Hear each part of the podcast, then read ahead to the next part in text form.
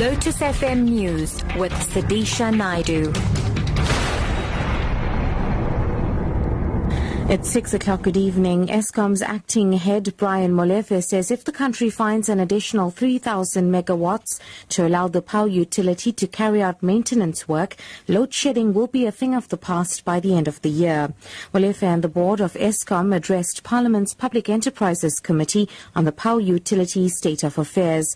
Molefe says maintenance at the power plants are crucial at this stage. We will need to source about 3,000 megawatts of electricity to allow ourselves to do maintenance without load shedding. It is quite easy that tomorrow we can suspend all maintenance and there will not be any load shedding. But that won't serve the South African economy and that would be an imprudent decision. It is my hope that uh, we can somehow find the 3,000 megawatts at least by the end of this year. President Jacob Zuma says addressing the scourge of xenophobia should not be government's responsibility alone. He was speaking at a media briefing in Pretoria after a multi-sectorial sectorial meeting in which the country's migration policy was discussed. President Zuma says he's particularly concerned with the way the attacks on foreign nationals are spreading to different parts of the country. He says this has affected the global image of South Africa. We thought it was important that we should all meet because it cannot the job of the government only to deal with this matter. From the government point of view, we've put together certain departments to work on this matter, but we yesterday established a committee that is going to take matters from now when the violent attacks have ended, but also to say what do we do to ensure that it will never happen again.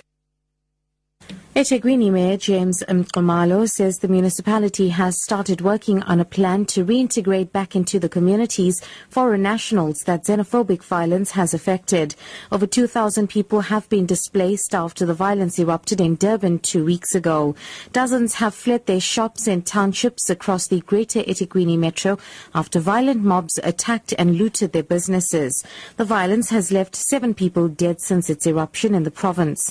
Nxumalo says they're currently engaging with councillors to create a conducive environment for the displaced people. We are busy right now designing a program of reintegration of all of those people who are in different shelters, but at the same time who don't want to be reinter uh, or to be repatriated into their respective countries. And therefore, for us, is to make sure that those people are reintegrated back into their communities. We have spoken to councillors to call uh, community meetings so that we can actually discuss these issues with communities so that we make sure that uh, when they are being reintegrated back into the areas, they must be protected by the very same community.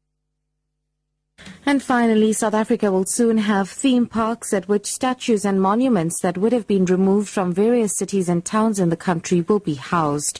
Arts and Culture Minister Nathi Mthethwa says this is one of the resolutions reached during the Statue and National Symbol Stakeholders Conference held last week. The conference discussed ways of dealing with colonial symbols. Mthethwa says a task team will be established to look into the implementation of the resolutions. He believes that the resolutions will go a long way towards preserving the country's history. A thematic narrative of the evolution of our history be created as an inclusive space to properly reflect South African history. This approach is preferred than the one where each cultural group comes and collects what they think belongs to their heritage, thus preserving separate histories and narratives than a common narrative of our history that will be mindful of sensitivities and diversity of our complex and yet common history.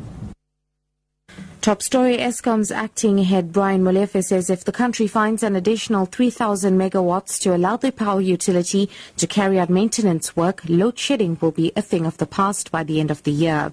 I'm Sudhisha Naidu for Lotus FM News. I'll be back with headlines at 6.30. I would like to convey